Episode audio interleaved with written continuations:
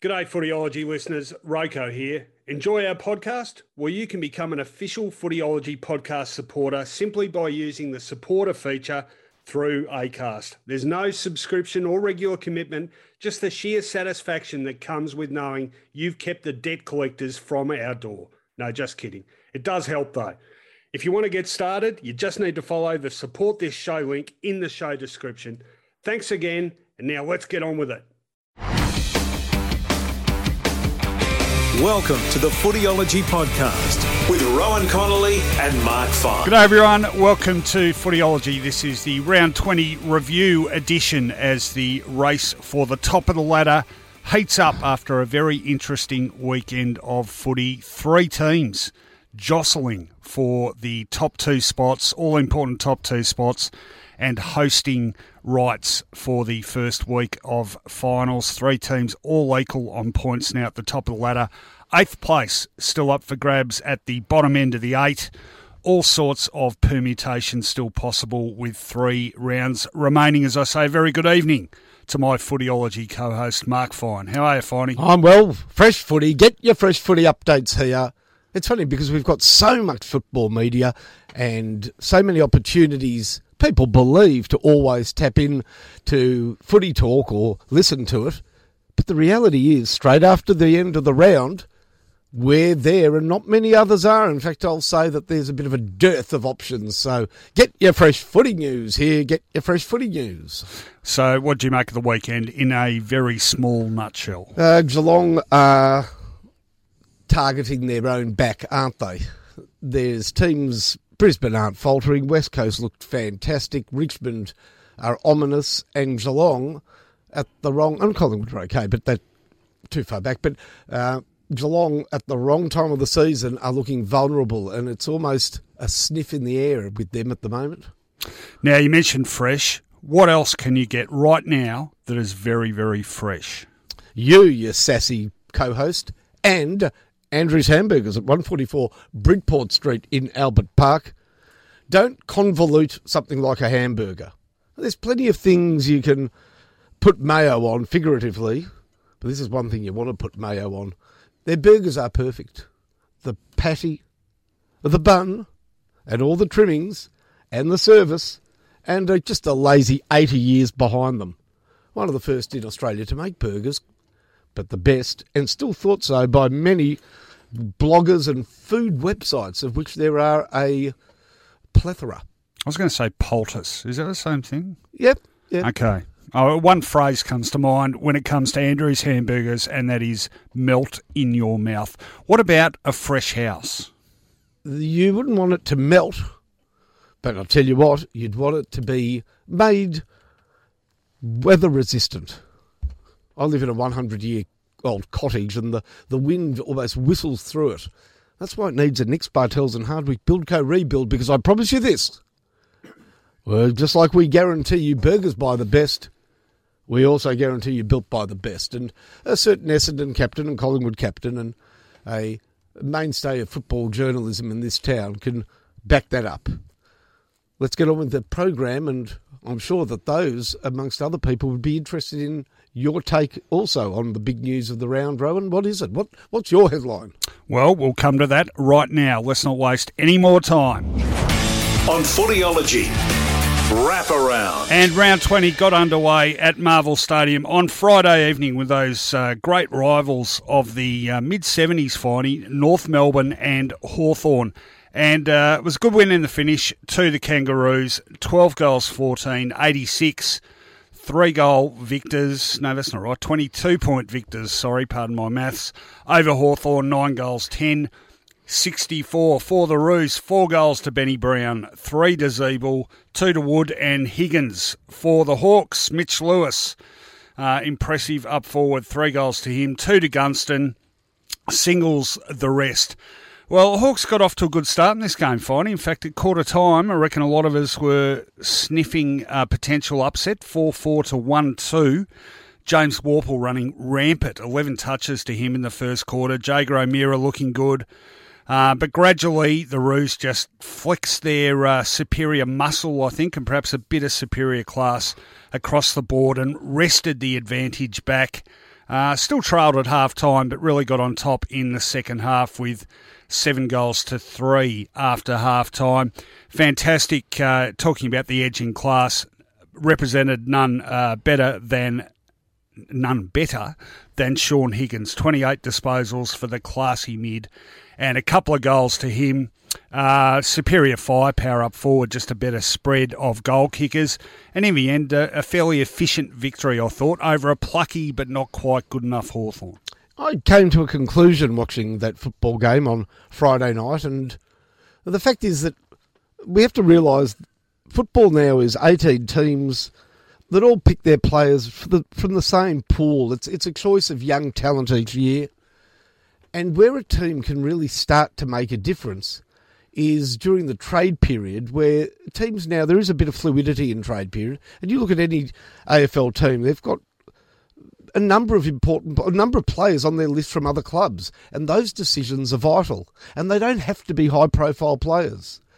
And on Friday night, there was Sean Higgins, the former Bulldog, Pollock, quite wisely taken by North Melbourne for their needs. Been a very good pickup. And Marley Williams, who came from Collingwood and has, at his best, that sort of run that they need. And that's why they have taken him and probably persisted with him. But I thought his run was very important in that game. And it just shows that sort of where Melbourne went wrong this year is not picking what they needed. But North Melbourne did go out at the end of last season and have been able to not draft their way, I think, to a better team, because, let's say, LDU, Davis Uniacke, I'm not sold on him yet. No, he had the fumbles a bit, didn't he, on Friday night? Yeah, I think their best work recently has been at trade, understanding what they need during the trade period. And I looked at them and I thought, you know what, you do it again this year. If you get it right one more time, you can genuinely be a finals aspirant. I think they've still got a couple of gaps. Oh, definitely. But I really like the run they got. And it just struck me that they didn't draft it. They sort of have it. They got it. They sought it from other clubs. Yeah, well, that's where recruiting's at now. You can't just rely on the draft. You can't just rely on trades and the good clubs. And, in fact, you probably can't even just rely on those two. You've got to sort of pick the eyes out of supplementary selections and rookie drafts. And I mean, Hawthorn, coming down the other side of the mountain, can owe a great deal of their premiership success to that very wise recruiting that they sort of pinpointed during their peak performance years. Absolutely. Speaking of which, obviously need to give credit here to Sean Burgoyne, breaking the Indigenous Games record. No better example of how they supplemented what they already had. A pivotal part in those three premierships in a row, Sean Burgoyne. So a fantastic effort by him. On the other side of the coin, we might just have, unfortunately, seen the last of Grant Birchall, who pinged a hammy. Couldn't possibly play on next year, you'd think. No, and it's sad that we've seen now in the last month 3 players come back from long-term injuries, and all of them aren't going to see the season out, and probably only Naitanui, out of Naitanui, Dale Morris and Grant Birchall, is likely to see AFL action again. Yes, of course, he's got a fair bit of age on his side compared to the other two. So, very quickly, we think North are a very solid mid-table side at worst. Yeah, I mean, I think the whole competition has the potential to push for the finals next year, maybe with the exception of Gold Coast. But North Melbourne, to me, seem well-placed in terms of maturity of player, body size, just to fill a few gaps. They need some backup in the back half, because we saw when Scott Thompson was out last week, if they're down one of their tall defenders, they're quite vulnerable. And they need one or two more lively midfielders. Yes, well, speaking of which, the Hawks, quick word on them. What they need most, we know they're going to get back, and he's a Brownlow medalist, and his name is Tom Mitchell. Absolutely critical loss for them. I think they need one or two line-breaking types on top of that, although you've got to say, pretty encouraging performance from Chad Wingard in that regard. Yeah, again, his ball usage isn't perfect, but at least his evasive skills were there to on display. You know, if I had to put in order next year teams likely to make the 8 or win the flag, I reckon I would have Hawthorn 17th. I don't know if I'd have them that low, but I'd have them certainly in the bottom half. All right, there's enough from Marvel Stadium Friday night. Let's go back to the same venue the very next afternoon. Rightio, the early Saturday afternoon game at Marvel Stadium and a comprehensive win for Port Adelaide over my Bombers, Finey. Very disappointing day for the Dons, but credit where it was due, the power. We know they can pull out performances like these, and this certainly was in that bracket. A great win to them, 19-12, 126, terrific score. And that is a gap of 59 points to a miserable Essendon score, 9-13, 67. 4 goals to Robbie Gray, 3 goals to Todd Marshall coming back into the side and doing very well. 2 goals to the brilliant Connor Rosie, 2 to Dan Houston, a player reborn as a very, very effective, handy midfielder. For the Bombers, 2 to Fantasia, 2 to Snelling, 2 to Stringer. That was all she wrote. And you knew the Bombers were in trouble very early in this game, finally. Yeah, the power got the first couple on the board, and I thought, oh, look out. And Essendon, frankly, didn't offer much of a yelp. Their forward line, in fact, probably the biggest blow came before the game with McKernan, a late withdrawal. That really stuffed up not only their potency up forward, but their whole structure. Hooker went forward, couldn't fire a shot. I was told by a pretty reliable source last night that he spent 2 days in hospital last week with an infected arm, hence the big bandage he was wearing on his arm. Good to see him wearing the home-coloured bandage too, as made popular by Nat Fyfe. But he looked very immobile and pretty unlikely to do any damage. And they just didn't have any targets, the Bombers, really. And Fantasia, he's really struggling. Not sure he even should have come back into that side. In contrast, the power, when they went forward, made every post a winner. Robbie Gray always seems to save his best for the Bombers. 19 disposals and 4 goals for him. Terrific game. Love the game of Rosie. He ended up with 2 goals, 5 from 22 touches, but he just reeks of class, doesn't he? And the setbacks kept happening for the Bombers. Darcy Parish got concussed. That was a huge blow to them in the middle of the ground. Aaron Francis took a couple of heavy knocks and he didn't look quite right. Adam Sard had hamstring issues, and I'll be surprised if he plays next week. All on top of that late withdrawal, of course. For the power, well, everything clicked. You know, they won the midfield battle. Xavier Dersma, terrific game from him. Another fantastic youngster, 26 disposals for him and 1 bow and arrow imitation. Interestingly, during the call, I noticed Eddie Maguire was a lot less scathing on that than the Adam Goods war dance one a few years back, but we won't go over that controversial ground just now. This was a terrific win by the power and kept their finals hopes alive.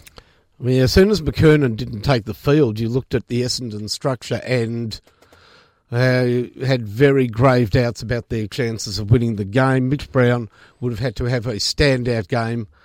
It was a bit of a standout game for him because it was so poor, which is unusual for him. Well, the problem was dull. Yeah, no, the problem with Brown is he's not really a marking target. He works best if there is one, and I don't think he really works as the P, you know, as a key forward. But I don't think he even tried to be the P. It was too deep on many occasions, sort of owning deep pocket position rather than presenting up. Zach Clark was terrible for mine. Yeah, not so much in the ruck. When the ball hits the ground, he's the thinnest reed of a ruckman going around, and he's knocked over by a faint breeze. And given that the roof was on, all you had to do was sort of blow in his general direction. He tripped over, so he was no good. I was watching the game, and I actually found myself admiring Essendon for having won the previous few weeks. I just couldn't see how they could have done it. McKernan obviously played a big role. Parrish was a big loss. So even with the constraints going in, or not into the game, actually by the time the ball was bounced with availability, it got worse as the game rolled on. I just couldn't work out how they were winning games. When I had a look at that team, the back line held together by Hooker, but he has to go forward. Snelling. Did Snelling play one game for Port Adelaide? Yep. Okay. He kicked a couple of quick goals for Essendon, and I thought, okay, I love when they do well against their old team. You could have sent a search party out for him in the second half and not found him. I mean, he was pity that he didn't parlay that into anything, as you know, I like that word. From the Port perspective, well, Don't boo your ex-players, because Paddy Ryder had been going terribly and they started booing him, and then the boos were just more regular than any other time during the season for him because he got the ball more than he normally gets. Well, his ruck cohort did pretty well too. Laddams, I thought, and only his, third or fourth game. That great roving goal by Rosie, wasn't that great? Yeah. Front, you know, it wasn't sort of half-volley pick-up at full speed, superb goal. And it really was, there was a point there where Essendon were bravely hanging on to their coattails, sort of 12 to 18 points behind. But this was floodgates about to open, wasn't it? Oh, and their heads dropped very quickly. Yeah. And, I mean, you look at it in hindsight and you say, well, you know, they've scraped over the line 5 weeks in a row, had to come from behind. It was inevitable. But, nonetheless, pretty disappointing. And, look, I mean, seriously, Essendon, you'd still probably back them to scrape into the eight. But I think they're going to be at fairly long odds to survive week one. Saw one of the odder games of football ever played by anybody. Who's that? Number 36 for you, Hartley. Yeah. Why was that? He decided, well, he obviously fancied himself as a puncher of the ball. You know, he decided he's going to spoil the ball. Mm. And early in the game, he punched the ball. It went miles. And he was, literally, he was looking at the punch like you watch a kick. And then every time the ball went near him, it was like he was serving for the match at Wimbledon. He really got into leaping and punching. And to be honest, mate, sometimes two hands for beginners. Yeah, it wasn't a great afternoon for the Bombers, no doubt about that. And by the way, can your club control this this rash of unusual bleaching of hair? Yes, yeah. Well, that was Fantasia's was the result of a bet. Can't remember if Guelphy's was or wasn't. But, I think it wasn't because it's an ongoing. Yeah, well, ongoing touch-ups. Well, he's been flooded with offers for boy band revivals. So he played all right, by the way.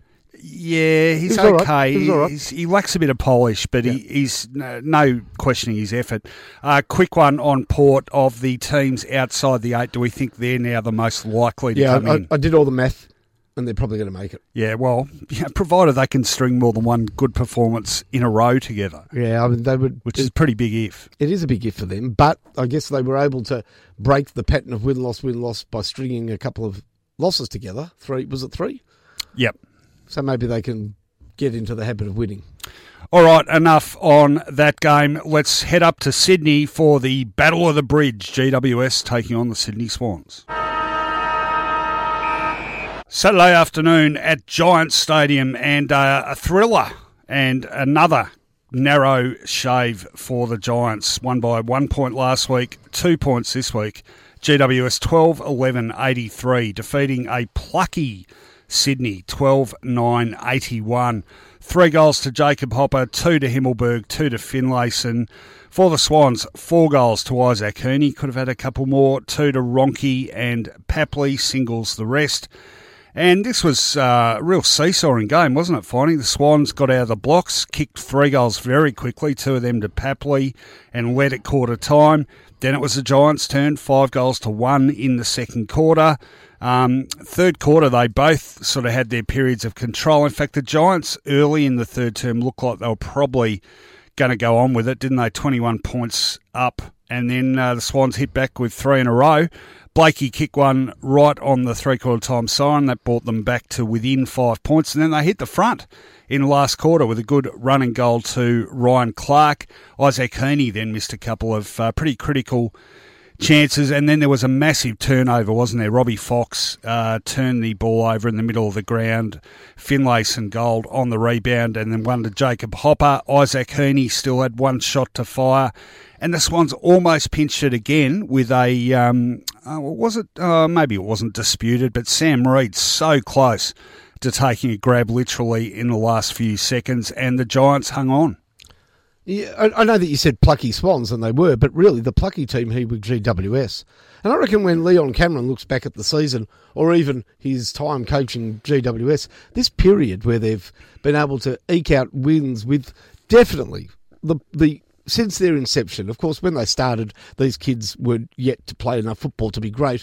But on paper, these couple of weeks, this is the least imposing, the least glittering, the most utilitarian team they've ever put on the field. Well, Cornelio, Kelly, Tuifili, Major outs. They're major outs, you know, and you watch Lachie Keefe crafting some sort of regular football and just they're trying different guys. They've got guys making... And Cameron didn't play this week. I mean, so it becomes for them a matter of just winning the game, getting the 4 points, and they did it that last quarter.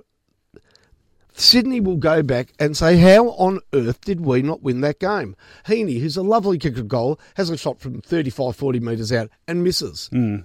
From the kick-in, they man up. They literally kicked the ball to him. 30 metres out, even better angle. 40 metres out, by the time he kicked it, missed it.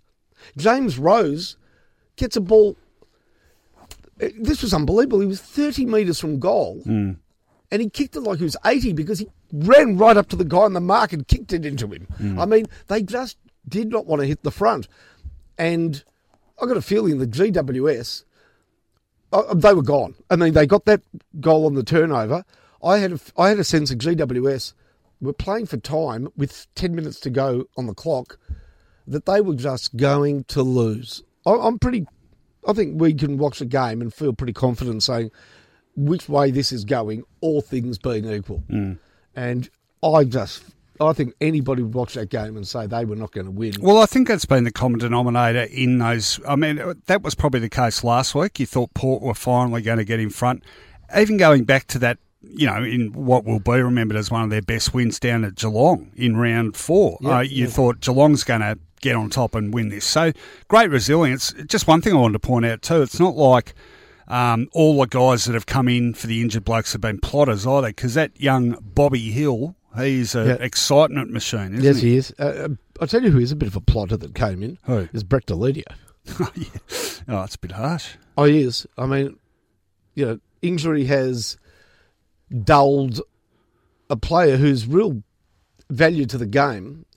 Because I've always had a thing about Deledio, and I think it's fair to say Deledio is an exceptional talent that was not always as mentally tuned in as other players, other top-line footballers. Mm.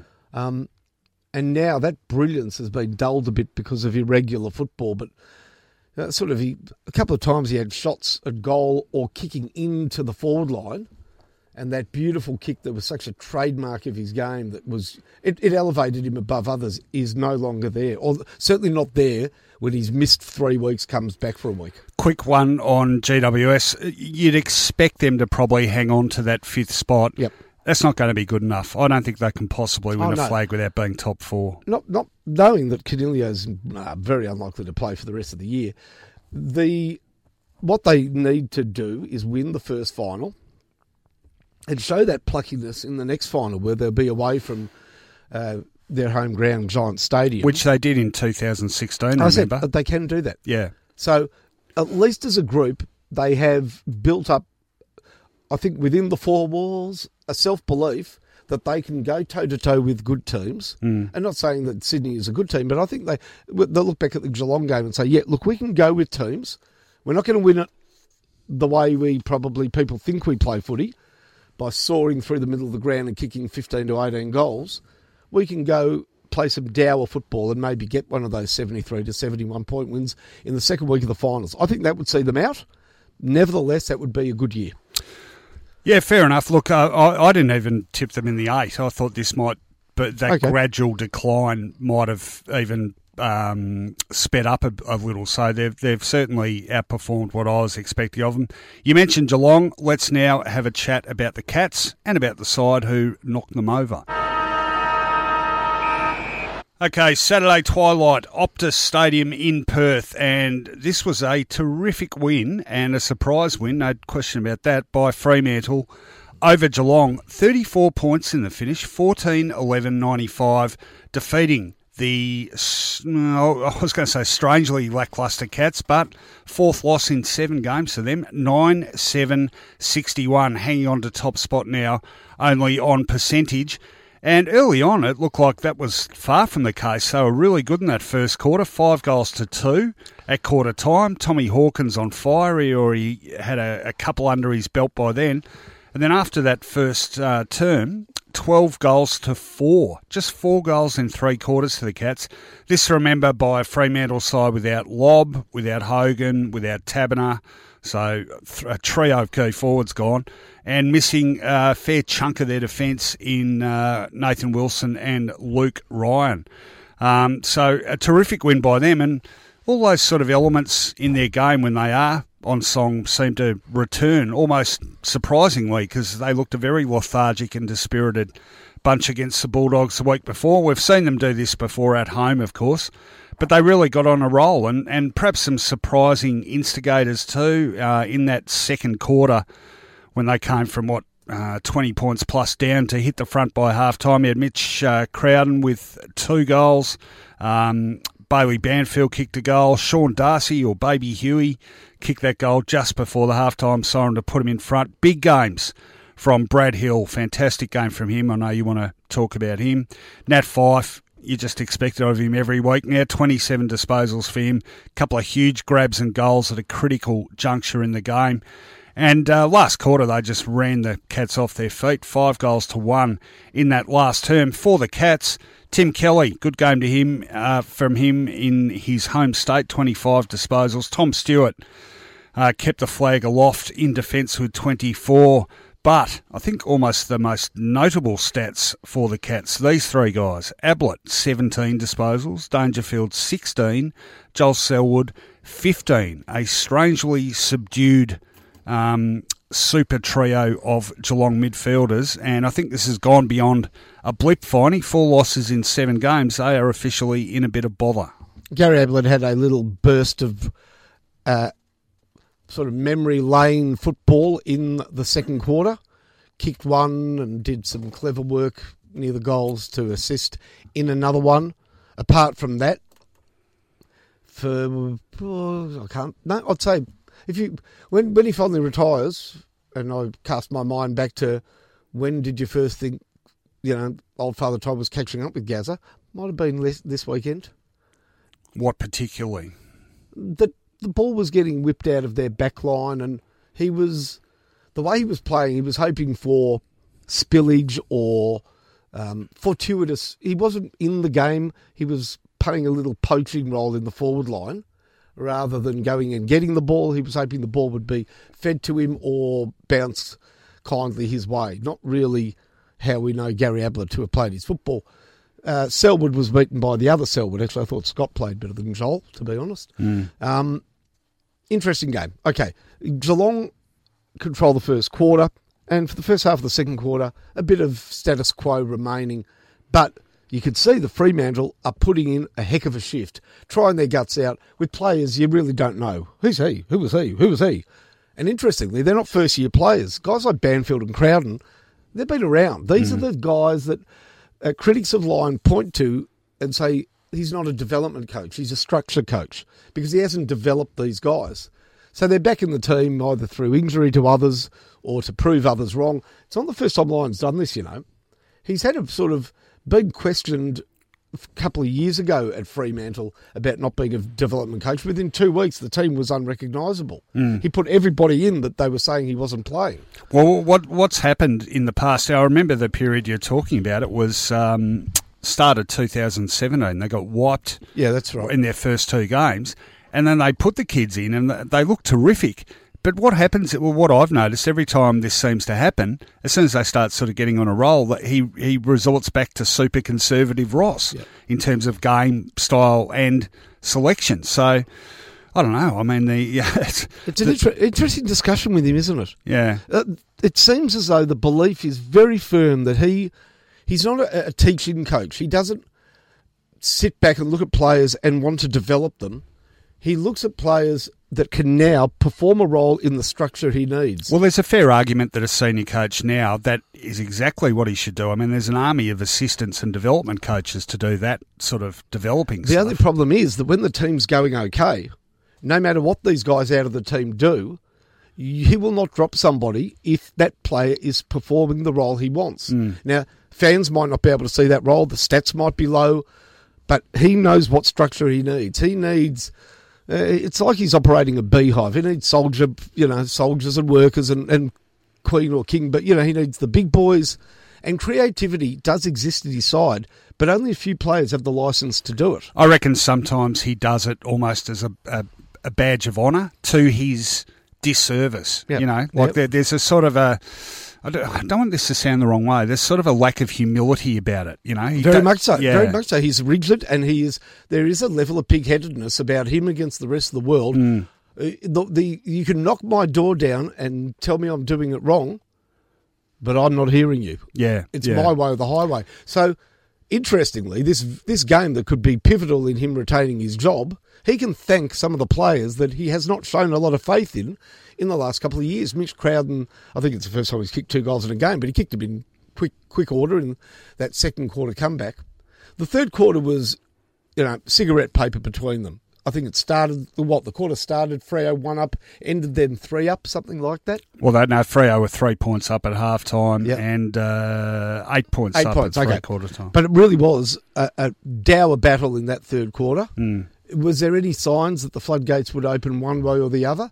I've got to say, if you thought they would open anyway, it was Freo's way. Mm. They were getting more of everything, but not using it as well as their opponents. The worry for Geelong was exactly what you said. All right, we've got Kelly going okay. Hawkins still a bit of a target. Mitch Duncan okay. I don't think Selwood or Dangerfield, Ablett and a few others, I don't think they can turn it around because they were getting more and more. And Mundy became important. It was quite early. Used the ball beautifully a couple of times. Well, the interesting one here is Menegola because I really rate him and hence his return back to the side. How do you reckon he went? I reckon it's hard coming back in Perth. I don't know. I feel that again he found himself petering out. Mm. Which is not unusual in Perth. But for them, the big worry was they couldn't exploit Sandilands because, you know, he's a big dinosaur, so they played a big dinosaur on him. Well, that, you know. It was all right, Sandy. I thought he went all right. Yeah, I'm saying he did all right, but Zach Smith couldn't really exploit him because... No, that's Geelong's huge issue, isn't it? Well, they should have put Blitzarves in the ruck. You know, he rucked one game. They threw him into the ruck down at GMHBA this year. He was brilliant. I think he could have exploited the situation. All right, one question, one-word answer. Can Geelong still win a premiership? They can, because we've seen them at their best this year. That's not one word, but go on. Well, you know, I'm saying yes, with a caveat. Yeah.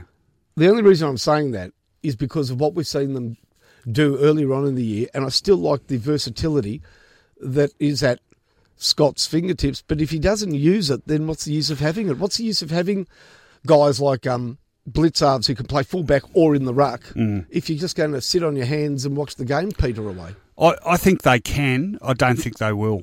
You know, that's where I am. This, you know, we're talking about an almost 2 month period now where they've been pretty ordinary. It's pretty hard to turn that around, I reckon. All right. So logic tells me that if an old player like Ablett and Selwood, if they're starting to play less imposing football at the end of the year, then the finals doesn't. Sort of bode well for them. No, I mean, but they are such professional finals footballers that there might be a sort of counterintuitive kick in their form because finals will bring something out of them that wouldn't happen for other older players. I think that's a hope rather than an expectation. All right, there's Saturday twilight. Let's go to Saturday evening. Saturday night at the MCG, battle of the original co-tenants of the MCG, Melbourne and Richmond. And in the end, a pretty comfortable win. Oh, I don't agree with that. What? I think in the 1880s and 90s, I think your Essendon spent some time sharing the MCG with Melbourne. Didn't they play at the East Melbourne Cricket Ground, and that was removed, and there was a short period where they moved next door and played with Melbourne. All right, well, I stand to be corrected, Mr. Historian. And then they went back to the country town of Essendon. Anyway, back to 2019. Richmond, 13-15-93, 33-point winners over Melbourne, 9-6-60. For the Tigers, 3 goals to Tom Lynch, 2 to Graham, singles the rest. For Melbourne, 3 to Fritsch, 2 to Jordan Lewis, playing again as a defensive forward. 2 to Kyle Dunkley and singles the rest. I sat on the boundary for 3AW for this game, Finey, and I got massively wet after half-time. It's ho-hum, wasn't it? Yeah, and it was always going to be, I think. I tell you, the rain, it was... I thought it was on the Yorkshire moors or something. It was more like a mist. It was that fine, but it just didn't relent. And I thought, oh, this rain's not too bad. And then I looked at my... That's ominous. I looked at my clothes and I was absolutely sodden by the finish of this game. But I'll tell you what, I'll tell you right now, if it rains on grand final day and Richmond are there, just put your life savings on them. Seriously, they are close to the best wet weather footy side I think I've ever seen. Yep. Oh, that's a big call. Well, you've got to go back to, you know, the comparison I'd come up with is probably Collingwood of the late 70s and famously almost pinching that 79 grand final off Carlton. But, you know, Richmond are a much more accomplished team than even that Collingwood side was. I thought Hawthorn in the 80s, you know, with Lee Matthews, they had some real monsters to play in the wet. Even late 80s, I mean, the grand final they won against Melbourne by the record margin. That was a game largely played in the wet. So, yeah, look, you're right. But these guys are as good as anyone. And it suits their game style, that hectic numbers around the ball, knock the ball forward. I was watching them quite closely. Even their kicks off the ground, of which there were innumerable, their kicks off the ground are really measured. Everything is always to their advantage, to a teammate's advantage. Handballs forward. They'll handball into space, but invariably it goes to a teammate's advantage. So they've got this game style finely honed. It's perfect for the wet. It's perfect for the high-pressure environment of finals too. So even though it was virtually all square at half-time, Richmond only 3 points up. After half-time, it was 7-3, and the game never in doubt. The good performers, well, the usuals. Dusty Martin, fantastic, 34 disposals, used it absolutely brilliantly, as he does in any sort of condition. Shane Edwards, 31 disposals for him, thought he was terrific. Dion Prestia, playing some really good footy now, 31 to him.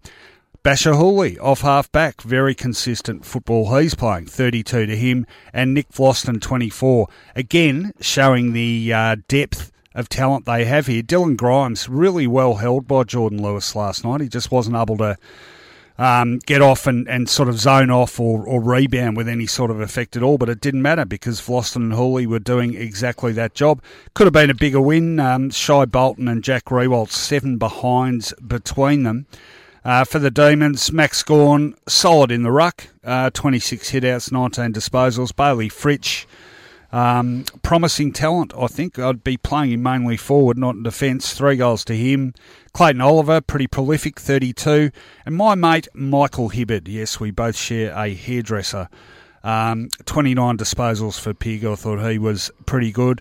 Another guy for the Tigers, Finey, we haven't spoken about a lot about him since he came late into that premiership side, but I really like the way his development is headed, and his name is Jack Graham. So I'd like a comment on him. That's 6 wins in a row for the Tigers, by the way, and Melbourne have now lost 9 of their last 11 games. Yeah, Jack Graham's interesting. I think a few clubs have indicated that to his management that if he's at the end of this season... concerned about the lack of opportunities at senior level at Richmond, that they would take him and offer him a multi-year contract. So obviously other clubs know that there's plenty of value in Jack Graham. He's maybe Richmond's hand forced a little bit in the last 2 or 3 weeks, and he's going to play some senior football, but he won't let them down. He's a good player. He's tough. Yeah, you know, for a young guy, he's strong and he's tough and he's aggressive.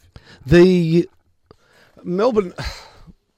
Again, I think this is about as well as they could have performed under the circumstances, given their paucity of forwards. They gave Richmond a bit of something to think about, certainly in the first quarter. And heading into half-time, I mean, Richmond had sort of turned the ship around somewhat, but Melbourne's effort was satisfactory. No, better than that. It was good.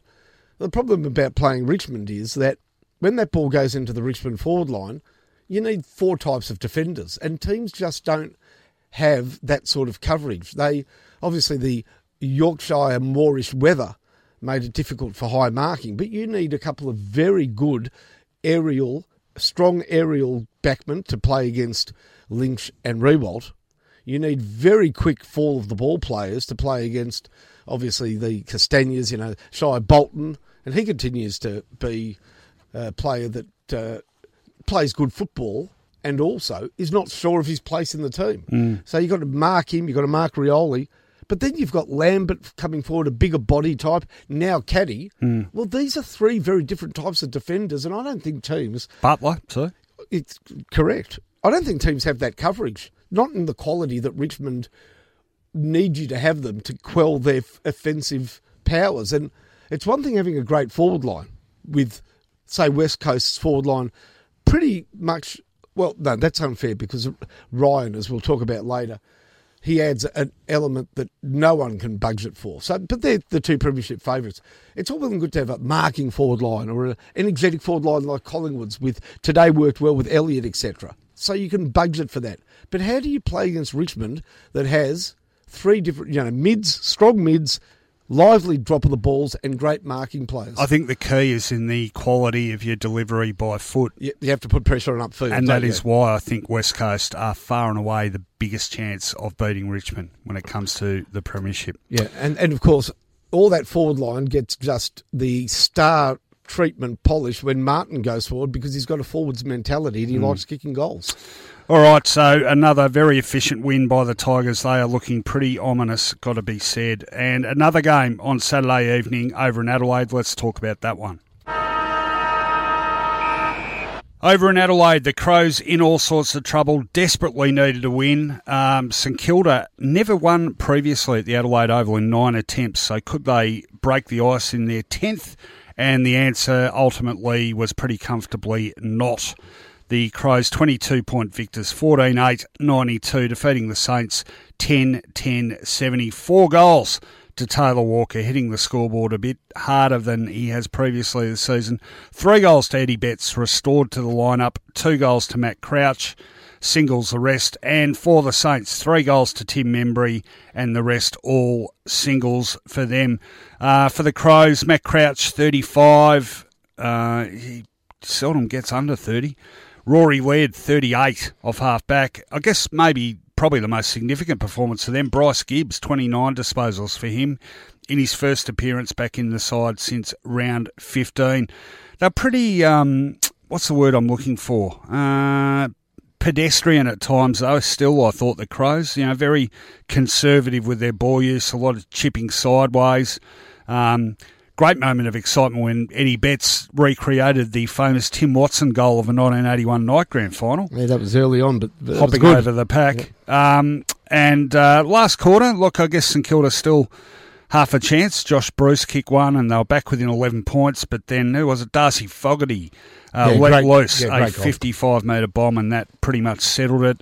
Membry threatened to get out of control a bit, but they swung Hardigan off him and Talia onto him, and he was able to pull the shutters down on St Kilda's strike power. So got the job done, the Crows, but not necessarily a win you'd be riding home about, or which necessarily sells you on their chances of hanging on to that spot in the 8. Yeah, it was a... For them, I thought they'd be pretty pleased with that performance because, of course, there's been question marks on Walker. They went with Walker on his own, not Josh Jenkins. So I think he fulfilled the contract. 2 of his goals were off the ground, but you'll hear more of this later in the program. He might not be any good, but I'm not going to criticise him ever again because he certainly goes all right against St Kilda. Now, this was a game that St Kilda frustratingly had like a greyhound chasing a lure. The lure under their nose, but of course the dog never catches the lure, and St Kilda never catches Adelaide.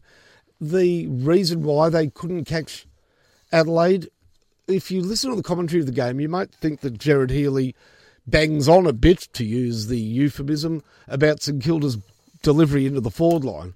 Well, he should bang on a bit. It was excellent commentary, because at time over and over and over and over again did St Kilda, who led the inside 50s, who really had more of the ball than Adelaide. And when the game was contested, that young midfield is starting to develop into something. Hunter Clark, very good again. Caulfield playing well off the half-back line. So good news for those recruits that have taken a bit of time to start their engines. But the delivery into the forward line was at times impossible for the forwards, and at best only option for the forwards was to compete. And he made a really good point, and that is you should never see Membry and Bruce in the same pack flying for the same ball. Mm. When a player has the ball, give him options. Know that you'll kick it to the one player coming out of full forward, Bruce or Membry, because they're very good competitors in the air. But let there be two or three players creating the leads selflessly that do not necessarily ever get honoured, but create some room if that ball isn't marked. But if they're all congregating and the ball is kicked to the congregation point, it's very hard to score, and St Kilda were back to the type of score that Alan Richardson could not get St Kilda over the line with. There was a lot of kicking the ball around, a lot of precision play, which Adelaide did a bit better than St Kilda, so that's a pointer to why they won. Rory Laird played a good game, and that, I think, was very important for them. Tom Lynch, well, St Kilda had him. Ross Lyon never saw anything in him. But I tell you what, makes a difference when you've got a half-forward flanker that will run till his lungs burst to create space and an option. And in the end, the right team won. For St Kilda, again, they're putting a lot of players through this side, and I think there are some positives. Well, the positives you've got to take into next year if you're a Saints fan is that their effort is seldom... Their effort is... Oh, yeah, but nine times out of ten, very good. Yeah, they're probably, that's a pretty solid foundation. It's A for effort, but E for execution. So we look to players that can break that mould. And they would have been very happy with, even though not a huge impact on the game, what he did was very good. In fact, very similar goal to Connor Rosie from Ben Long. And I thought that Ben Long started to show signs of a genuine, dangerous forward. Mm. So there are signs there. I'll be very interested to see how St Kilda structure up next year. Mm. Max King coming into the forward line, how that side will look. I know this. Well, I reckon how the list will look. You gave a team of players who weren't playing at the moment. I reckon a lot of that team won't be there. A lot of mid-range players that have been sort of marking time. The team was also not correctly picked. Jenkin was out on Thursday night, correct? Yep. Well, there was no reason to play Brown and Carlisle. And Carlisle ended up in the forward line in the last quarter. Mm. Not so much because the forward line didn't have a tall option, mainly because he was superfluous to needs in the back line if you played Nathan Brown there. Mm. Now, ideally, you would have picked Carlisle and not picked Brown, but once I saw the Adelaide team, St Kilda picked the wrong team. All right, there's Saturday's games done and dusted. Let's turn our attention to Sunday. Sunday afternoon at the MCG, the early 1:10 game, Collingwood playing the Gold Coast. Didn't really shape as a blockbuster, let's be honest, and as you might have expected, a good chance for the Pies to regain some of that battered confidence, and they did so with a very convincing 69-point win over the Suns, who, after coming so close last week and being pretty competitive the week before, it just felt like their hearts had been ripped out, because they did kick the first two goals of this game, but it was all one-way traffic thereafter. Collingwood 18-12, 120 over the Suns, 8 goals, 3, 51. 4 goals to Will Hoskin-Elliott, 2 goals to Travis Varco, who had a huge purple patch in the second quarter. 2 goals to Elliott, 2 to Sidebottom, 2 to Myercheck, and singles the rest. So a good spread of goal kickers there, 11 in total. Like I said, finally, the Suns started brightly enough with the first 2 goals of the game. But even then, you felt like it was only a matter of time, really. And the Pies, after getting their bearings and going to quarter time with a narrowish lead, then just put the foot down. So in the final 3 quarters, 14 goals to 5. The Pies have added 4.5% to their percentage, which could be fairly crucial in the final wash-up. Thought their midfield looked as impressive as a group as it has for a long time today. 35 touches to Adam Treloar, 9 inside 50s to him, particularly good in those first and second quarters. Fantastic game from Brodie Grundy, who I'll expand on a bit later, but up against a really good ruckman in Jared Witts. Thought he was terrific.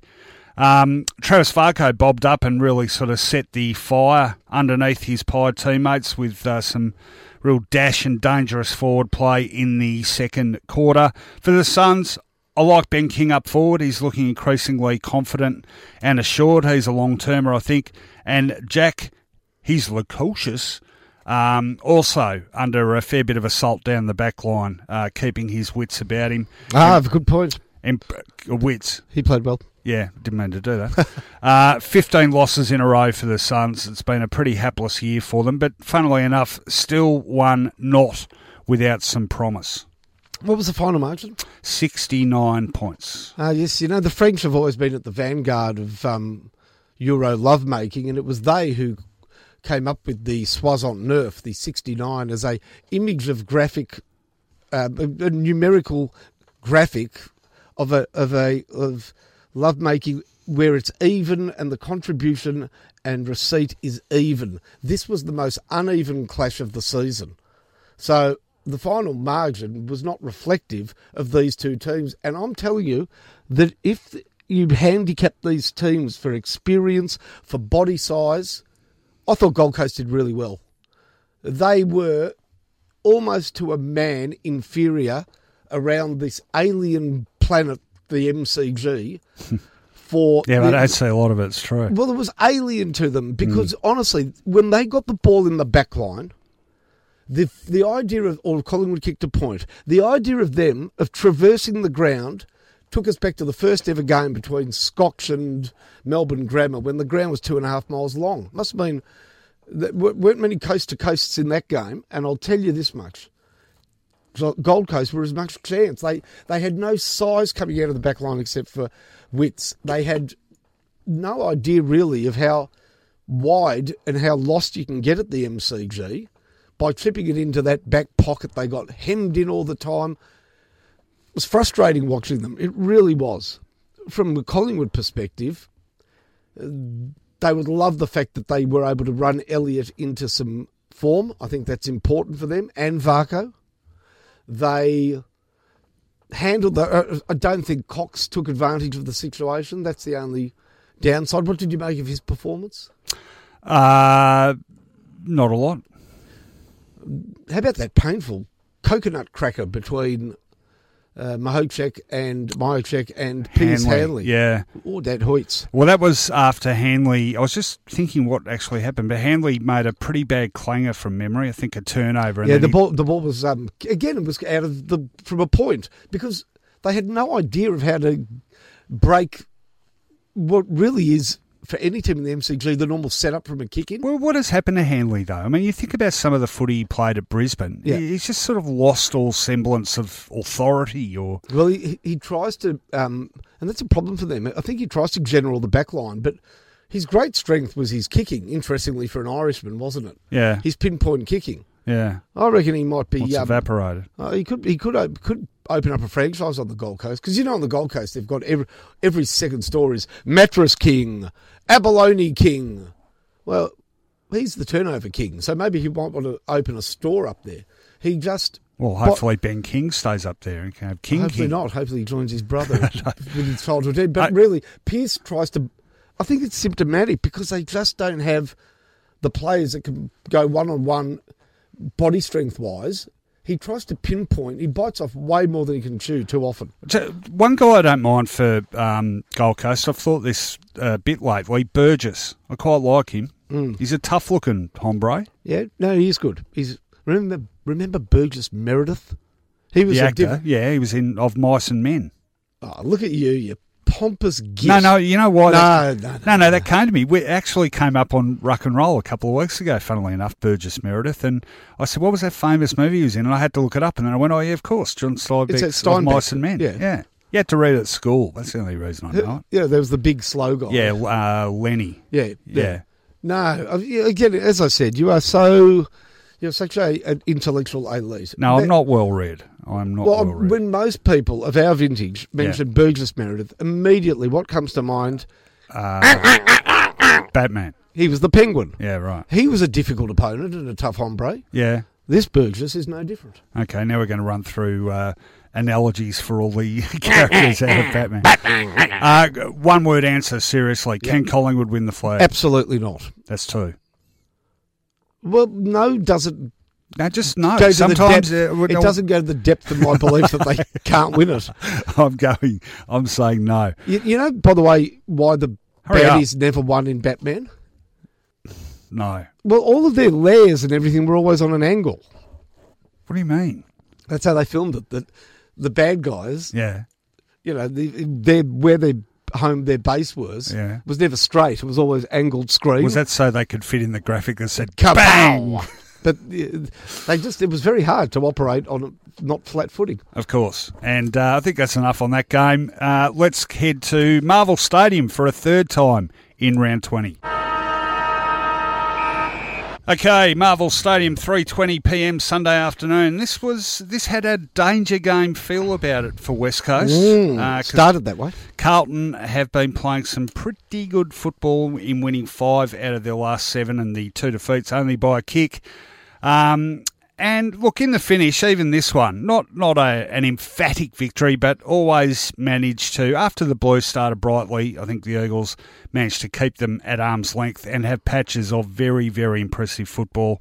24 points to margin in the end, 15 goals, 9, 99 defeated the Blues, 11-9. 75, 4 goals to Flyin' Ryan, Liam Ryan. What a talent, and one of the most courageous marks you will ever see, certainly in the same calibre as the storied Jonathan Brown and Nick Riewoldt marks. It was that good.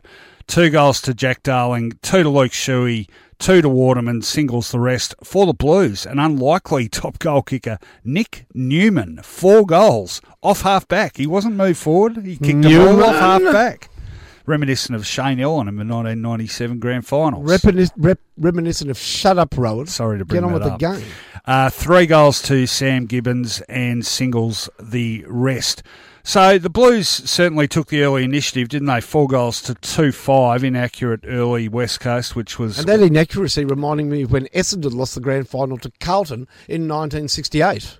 The only grand final in which the losing team has kicked more goals than the winning team. You want to make me upset about grand finals? Oh, I was only 3. Well, you've had more than me. Yeah, okay.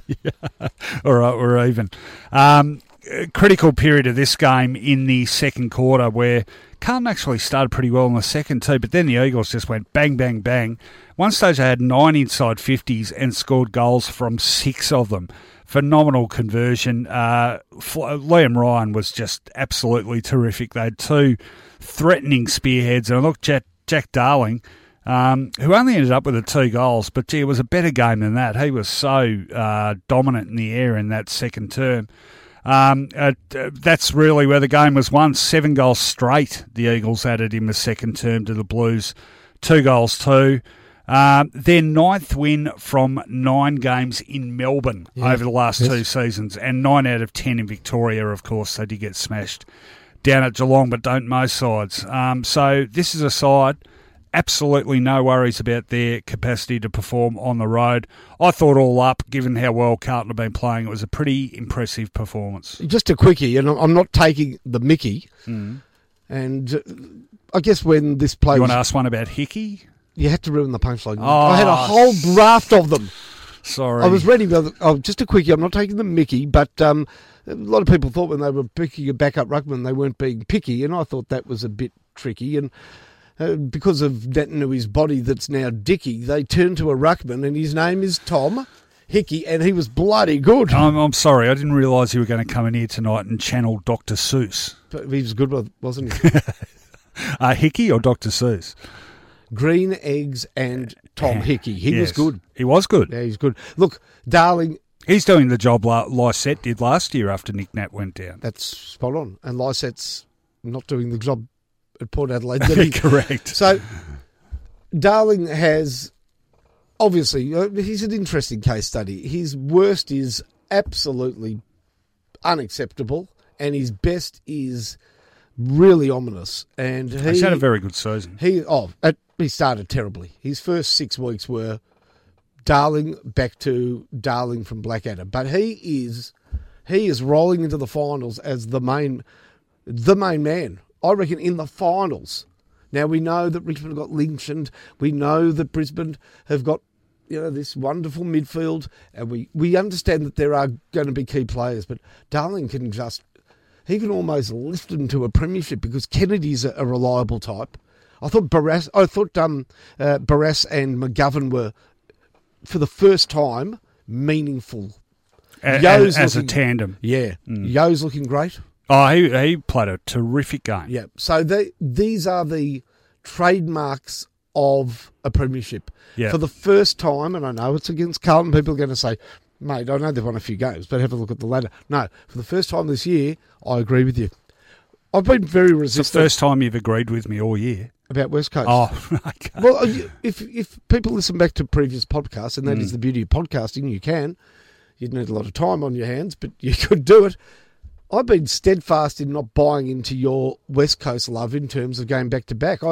Is that fair to say? I mean, you keep running it up my flagpole. And I keep... You keep tearing it down. And today was the first time when I... You salute it. I'm not saying they're going to win the flag, but... Like you say, I'm not saying they will, but I'm saying they can. And for the first time today, I actually found myself thinking, all right, if Rowan brings it up tonight, or I think it's worth bringing up, maybe I'm slow on the uptake. But that team is beautifully balanced. Oscar Allen adds a sort of that finals-type unexpected pea in the pod. Yeah, and a key forward who's incredibly mobile as well. We haven't seen Rioli yet. Well, hang on. Speaking about mobility, you've got Petricelli. Look, he's very quick, Petricelli. Incredibly quick. And I wrote... But does he have stamina? Because I think he might have been out of Petricelli tickets a couple of times ago. I wrote, I reckon, 2 days after last year's grand final, there's scope for improvement. And you had to look at two guys, Ryan and Rioli. All right, so Rioli's had a stop-start season. Yeah. He'll be there when the whips are cracking. I'm saying, but he's the one, for mine, that has some upside. Mm. And this team doesn't need a lot of upside to be the best team in the comp. There's one we haven't mentioned, Jared Cameron. They're going to have... He's good. In finals, he'll be asked for more defensive efforts than he's currently putting in. I'll tell you what, though, they're going to have some incredibly unlucky players to miss that best 22 in the finals. Is it Jeremy Cameron? I don't think it's Jeremy. No, Jared. Did I say Jeremy? Maybe. I said Jared. Oh, I meant Jared. Yeah. Sorry. It'd be good if they had Jeremy Cameron. Then they'd be top heavy. I don't know if they could fit him in. I'm on board. Yeah. That team that I saw today with a bit of upside, they don't need Nat Nui. Don't worry about that. They're not going to get him.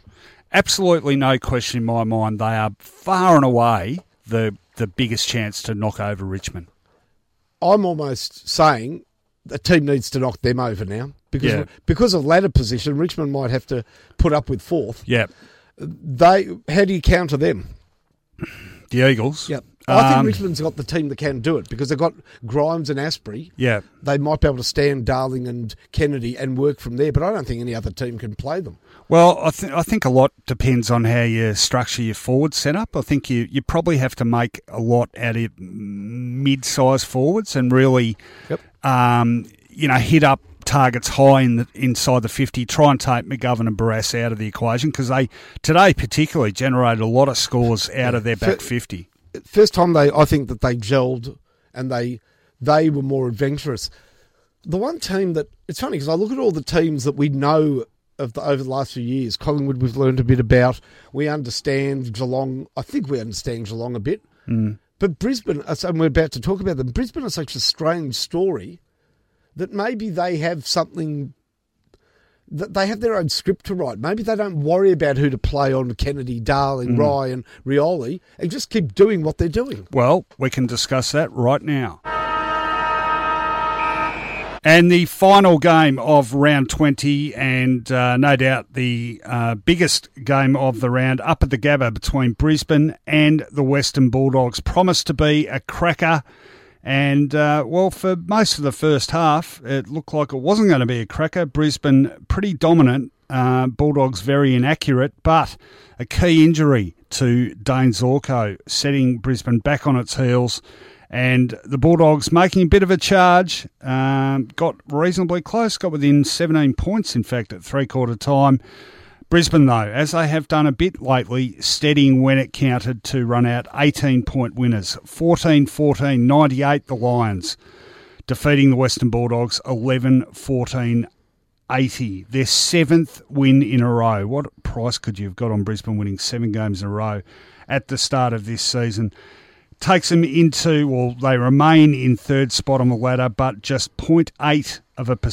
They are 116.5. West Coast ahead of them, 117.3. Setting up a fascinating run home, Finey, with sides 2, 3 and 4 all playing each other in the last three rounds.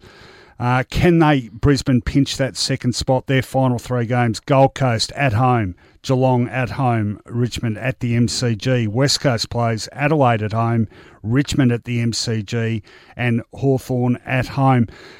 Pretty good win this, given the Bulldogs had a charge at them, but they'll be waiting anxiously on the results of how serious that injury to Dane Zorko is. Well, the captain has had a fantastic building season, and that almost mirrors the form of the team that he captains, so you couldn't be more right in saying that the Zorko diagnosis or prognosis will be central to their claims on a top two. I've got a feeling to finish top two, they might have to win the last three. Of course, they'll beat Gold Coast, but then to beat West Coast and Richmond would have them by then surely... Geelong and Richmond. Geelong and Richmond. Would have them surely... gain the respect of the football world and a genuine premiership contender. Let's talk about this game, and it's one in which I thought Bulldogs could win. I just felt that Brisbane, each week they add another number to the number of wins in a row, you scratch your head. But they have a team, and they don't have a big forward that they can rely on. Hipwood kicked an important couple of goals in the last quarter, but he's not a weekly in-and-out goal kicker. Yes, they've got Harris Andrews, but some of their other backmen are not household names. Their midfield is strong, but not as deep as some others. Their ruckman, really, he's a great competitor, Stephen Martin, but maybe not quite as good as he was.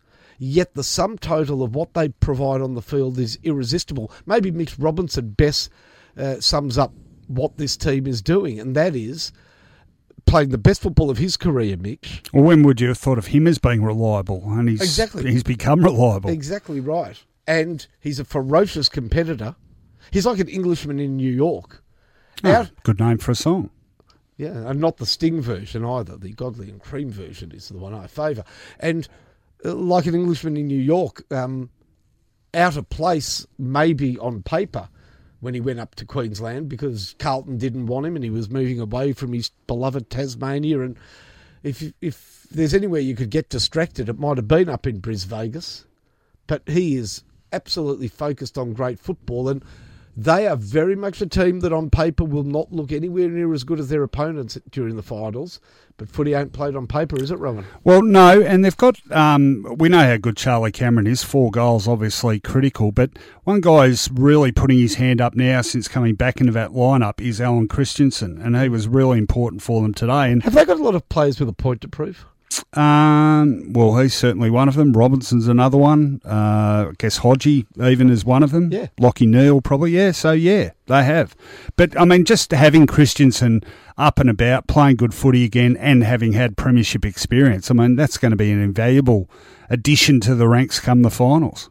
Their opponents, I want to ask you about, because every week they will have 2 players well north of 30 possessions, and whether it's at McRae or Dunkley and Bontempelli, a combination of those 3, sometimes all 3.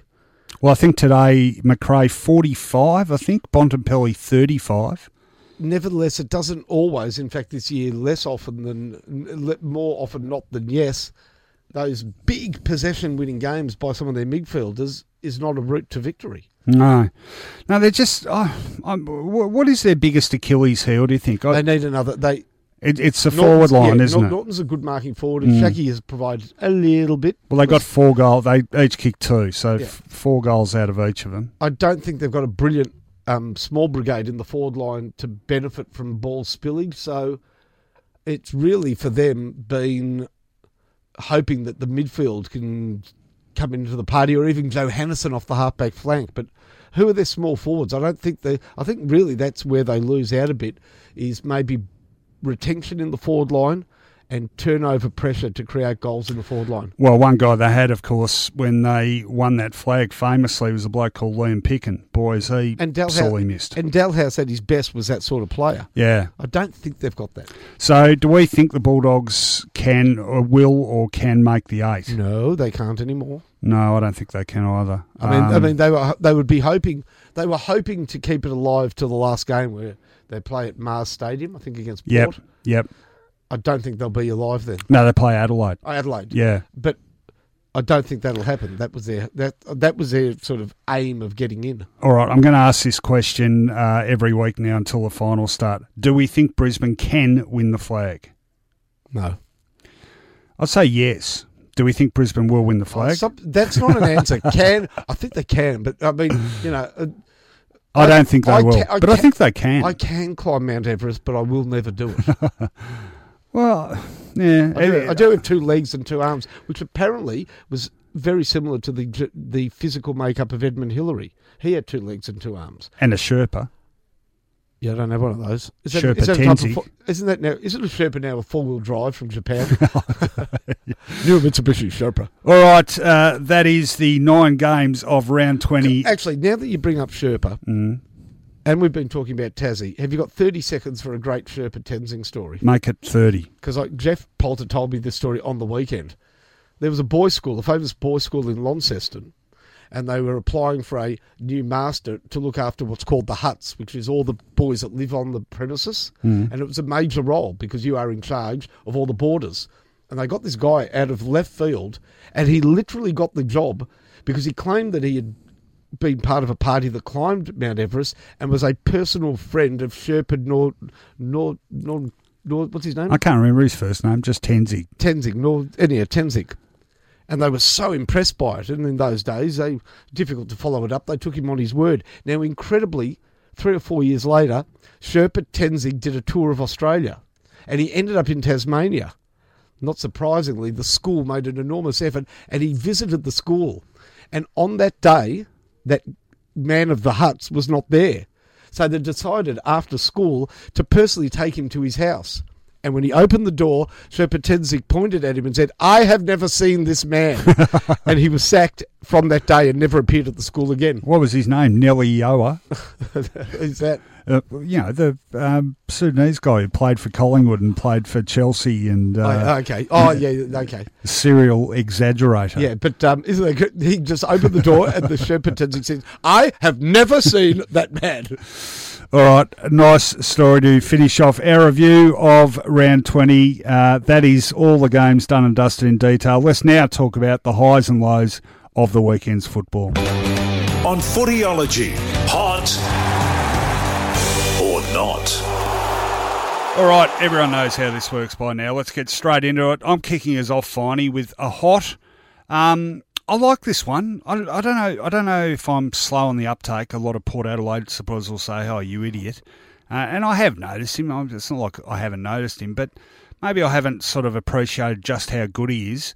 Darcy Byrne-Jones. He is a seriously good footballer, Fine. He's tough. He's close checking, but he also knows how to run off and create and attack. And I thought he was fantastic against the Bombers. 25 disposals, 5 tackles, 7 rebound 50s. He's a great, he's a smart footballer. He's a good reader of the play. And he did a bit of a number on Orazio Fantasia, I thought, for most of that game yesterday. Finished 7th in their best and fairest last year, but rarely gets applauded. So I don't reckon you hear much about him at all.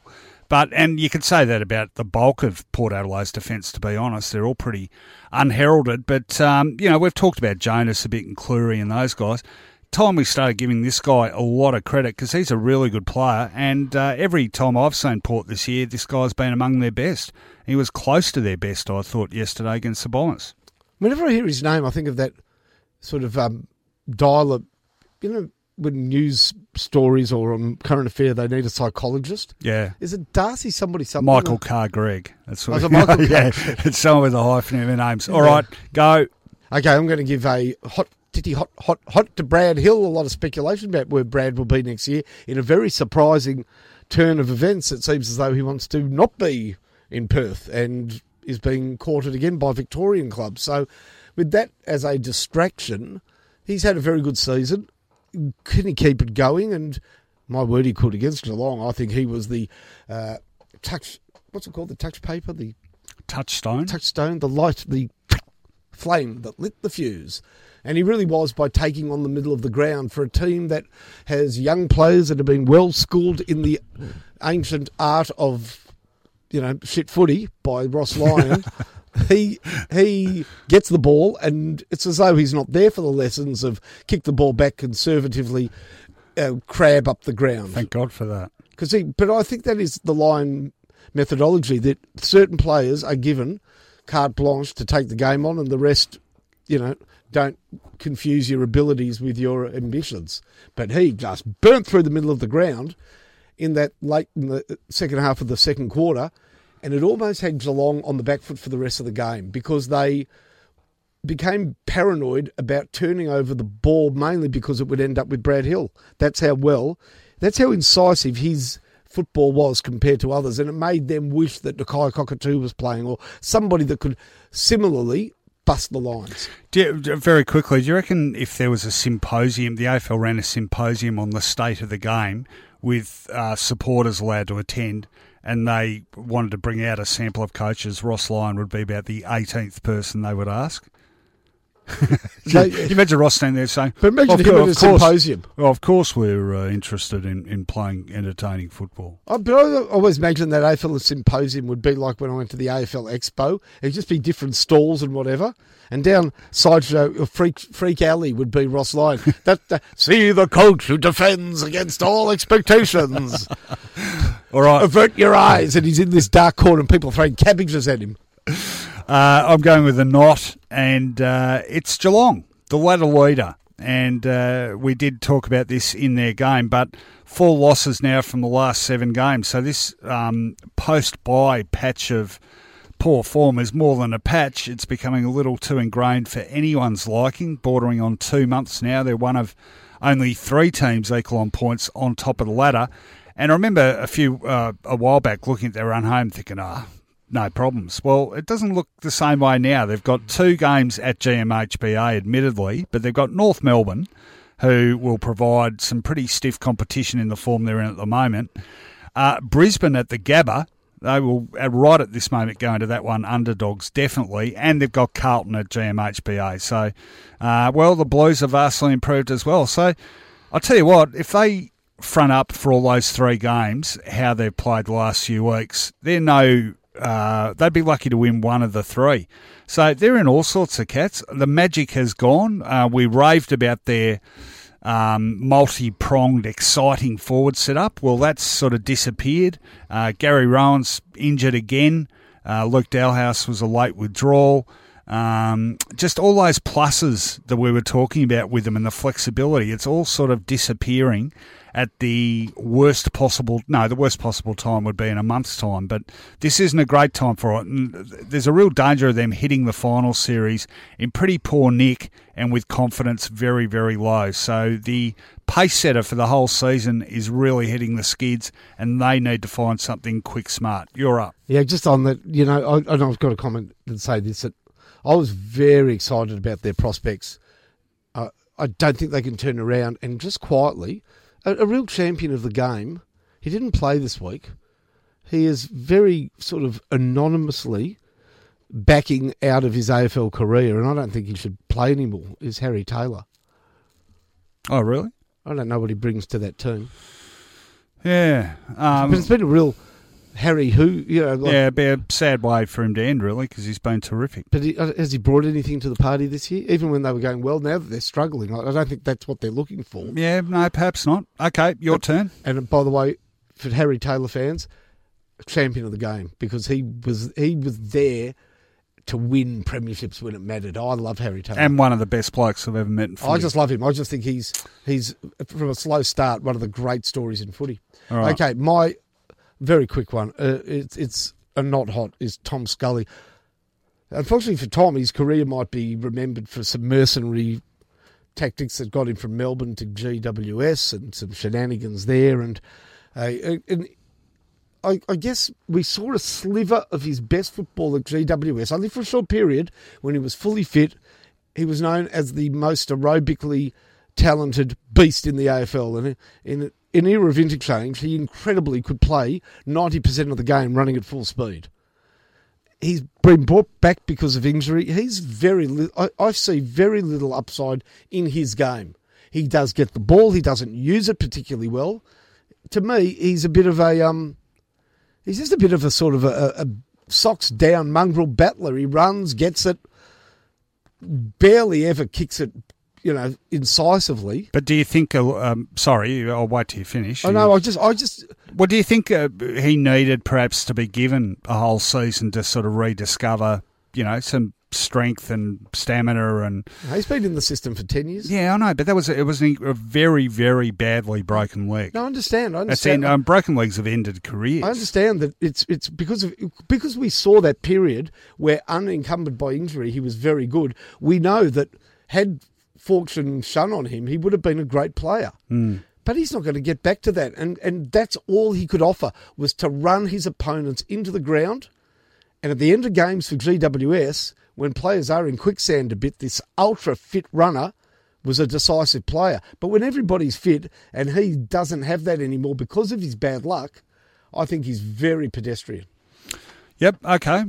Your call and firm call. Final one for me. It's a hot. Touched on it during the game review, but Brodie Grundy. Yeah, it's not rocket science, but he's played some wonderful games over the last few years. This was as good as any of them, I thought. 43 hitouts against a quality ruckman. That's and his former teammate. I'm glad you made that point. Jared Witts. A lot of players get 40 or 50 hitouts against some lame, you know, some opposition that almost grants them. Witts is very hard to beat the ruck. Yeah, no, if you get him against Witts, you've really earned him. 26 disposals, 6 marks, 5 tackles and a goal. And the goal to me sort of encompassed why I think he's now a superior ruckman to Max Gawn. He can kick goals. You know, Maxie struggles in front of goals, but the mobility to burst out of this stoppage, get a break on anyone else that was involved in it, and then just snap over his shoulder from about, you know, it was only 20, 25 metres out, but it was still quite a tight angle. You know, that mobility and goal sense makes him capable of being a ruck rover once he's completed his ruck work, whereas Max is more your sort of more traditional, slower, you know, sort of one-paced ruckman. So he can be genuinely dangerous up forward when he's near goal. I think he is now officially the number one ruckman in the AFL. Well done, Brodie Grundy. It's an enormous impact, and to be able to do that, constantly readjusting your man bun and fiddling with your internal mechanics, which I think are bought at a hairdresser's, like at a hair warehouse or something. I reckon he buys a lot of stuff in the women's aisle, by the way, and there's nothing wrong with that, but it's mainly for more hair than he has. He's got things in there to keep it up and keep Has it. Has he? Not the Alice band. Yeah, there's a band, okay. There's a band and you know. Well, he wouldn't get through. I don't reckon he'd get through the metal detector. Well, if you're interested in footballer adornments, stay tuned, because that's what I'll be ranting about very shortly. Excelente. I've got a hot, and it's going to be one of the most poorly structured hots of the year, but I want to say it anyhow. I don't know the name of the umpire, but he was umpiring in the Adelaide St Kilda game. I think the player might have been Luke Dunstan, but I'm not sure. My memory fails me. But the umpire paid my favourite free kick of the year, and I've said it so many times, and he's the first to have the balls to do it. It was brilliant. So St Kilda player had the ball and was free kicked. But the ball spilled out to Dunstan, I'm thinking it was Dunstan, who took 3 steps and then decided it wasn't advantage. But the umpire called advantage correctly because Dunstan took the 3 steps. Dunstan decided it wasn't advantage and threw the ball back to the St Kilda player. And the umpire paid a throw against him. No umpire has ever done that, I don't think, at AFL level. It's such a good free kick. He just stood there and threw it back, and the umpire goes, eh. And have a guess what the Adelaide player did with the throw, free kick. What? It was unbelievable. Dunstan was the man on the mark. He kicked it so shallow that Dunstan was able to back and mark it. He felt sorry for him. Well, that's what everybody was saying. They kicked it back to him.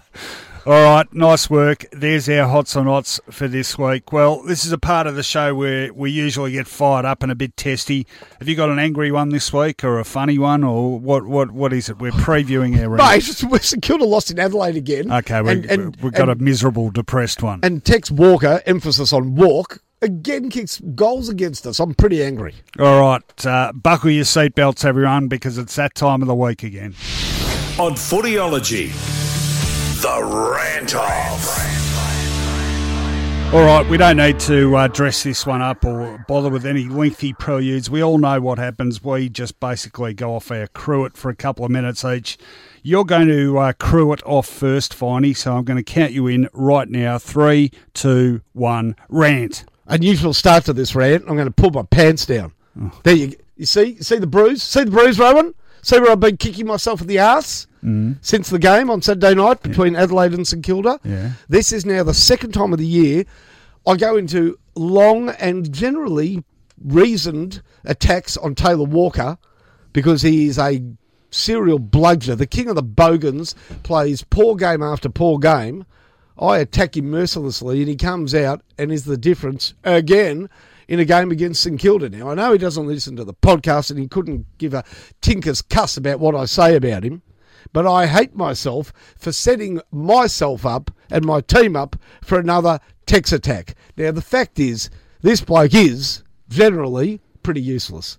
4 goals against St Kilda twice in the year has really been enough, the difference, to make sure that St Kilda lost those 2 games. Why do I do it? And now I'm petrified that St Kilda is going to play Carlton in the second last game of the year. McGovern is going to lose 8 kilos. He's going to grow a set of balls. And Mitch McGovern will be the match winner. So I'm shutting up from here on in, buddy. Fair enough. Well, welcome. What's the word? Humility from you? A mea culpa. Yeah, well, karma. And I believe, actually, my sources tell me that Tex has been listening to our podcast. And after he kicked that 4th goal on Saturday night, he turned around to the crowd and said, "That one's for you, Finey." Yeah, he would have done that. And you know what you can do if you do that? Go up in the stands and have another beer, you bogan. All right, this one's going to surprise you. It just sort of occurred to me after something I saw last night, so count me in. 3, 2, and 1. I'm pissed off about tattoos, Finey. Woo. They're everywhere. Back in my day, if you had a tattoo, you had to either be a hitman or a painter and docker. You saw a bloke with some pictures on his arm and you crossed the street. These days, every second hipster's got some ink over his negligible milky white biceps. That Ed Sheeran guy's got the reddest hair and pastiest skin of any supposed rock star I've ever seen. And even he's got tats all over the place. I'll tell you, Finey, it's culturally inappropriate. And the same goes to the AFL world. Remember when we all marvelled at Kevin Murray or Georgie Bissett's little Popeye the Sailor Man tats? That's how you spotted a tough guy. But it all started going downhill when premiership teams started getting little cups or logos on their ankles. And now there's barely a piece of the human body not deemed fit for a tattoo artist to do his worst. Forget Wow Jones and that W on each arse cheek. These days the only place you'll find a bit of pristine skin on a footballer's body is the O-bit. I sat next to the Richmond bench on Saturday night and it was like going to the Museum of Popular Culture. There was Dusty Martin, of course. I'm pretty sure his eyeballs are now the only vacant bit of real estate he's got left. But I couldn't stop staring at Jayden Short's left calf either. On it was a perfect likeness of Marilyn Monroe. Apparently he wants to really build up his right calf now to twice its normal size, so there's enough room for a new one of Rebel Wilson. Josh Caddy's got some interesting pictures too. According to Matthew Lloyd, Caddy saw a pic of some beautiful girl he didn't even know in a magazine and decided to get her inked on his leg. True story. Talk about incriminating evidence. Apparently his girlfriend's none too happy about it. And I actually asked Caddy about it on 3AW after the game, and he ran off quicker than a shonky tradesman on a current affair. But it's also base, Finey. We're trying to get footy to appeal to a more sophisticated audience, so how about some sophisticated tats? Forget actresses, singers, or if you're Tom Liberatore, Simpsons characters. We should be aiming higher. I want the Mona Lisa on Ross Lyon's arms to match the deadpan expression on his face. I want the ceiling of the Sistine Chapel replicated in intricate detail down the length of Mason Cox's body. And I want to see the Last Supper on Anthony McDonald Tipperweedy's bum. I'm pretty confident there's room for it. Those sorts of tattoos would at least lift the tone. And think of all the money the AFL would save on education programs. It'd give learning on the job a whole new meaning. That's a ripping, beautifully written, very funny, and highly offensive because I'm tattooed. I know, you've got quite a healthy covering of tats. Yeah, why'd you do it? I love tats. Do it's a very personal thing. I don't love all tattoos, but they're mine. And you know what? The funny thing is, I've had them for quite a while, and you had them before they were hip. No, I had them around when it was hip. But I don't see them on myself. You, for the first year you do, but I can't remember the last time I noticed my own tattoos. It's quite funny. Actually, speaking of tattoos, I was watching a show called Ask the Butcher, which is a cooking show and has a obviously a strong meat element. And the butcher, the guy that hosts the show, was going around country New South Wales and Victoria, and went to a country butcher's who was famous for processing pork. And he made a beautiful rolled loin of pork. And he said, something really funny happened last week. A guy came in and asked for a really big piece of pork skin. And we do that because people like getting extra crackling. Yep. Even though he said, if you want real crackling, it has to be on the loin. But he said, if you've got a function, he said, no, I'm learning to be a tattooist. And I want to use it to practice tattooing. Oh, right, okay. Well, you've got to practice on something. And by the way, people, if you want to... a story about a cultured tattoo. The great Roald Dahl, who wrote wonderful short stories, has a magnificent short story called Skin. And you can just look up Skin Roald Dahl on YouTube, and it's there, and it's typically... he was famous for Tales of the Unexpected, and it's he did kids' stories too. They used to read us quite a lot of Roald Dahl. Of course, well, he wrote... Schools. He wrote, Willy... Well, it's not Willy, it's Charlie and the...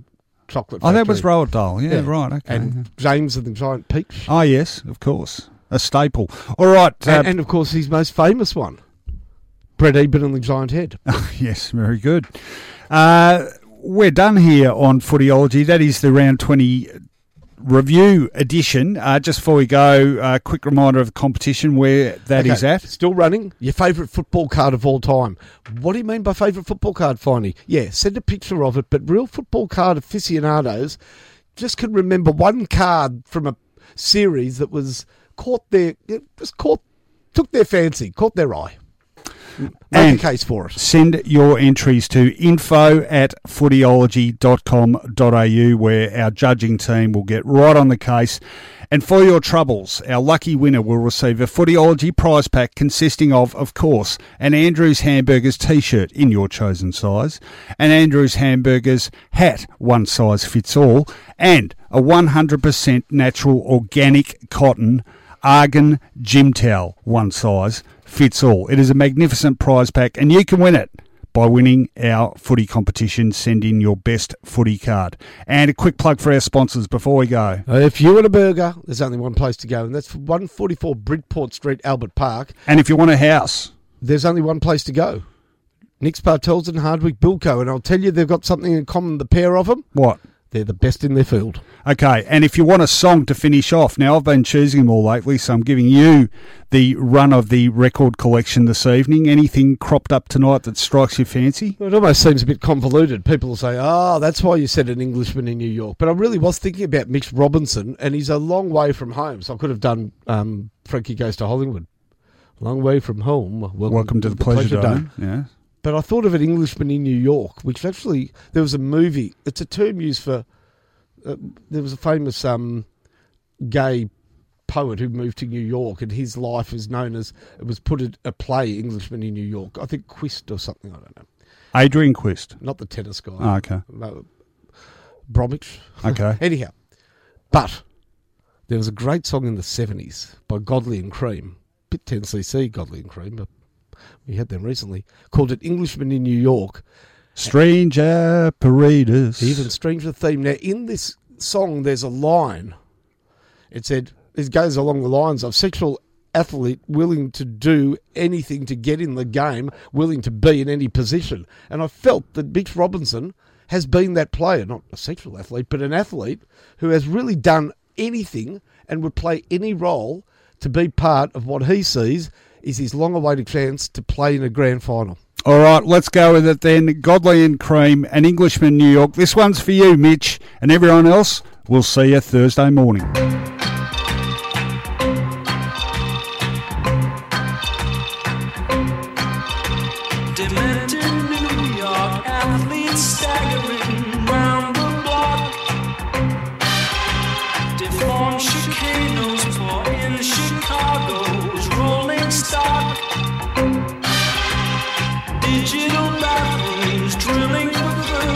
Surgical stockings, mark his and hers, Guggenheim attitudes,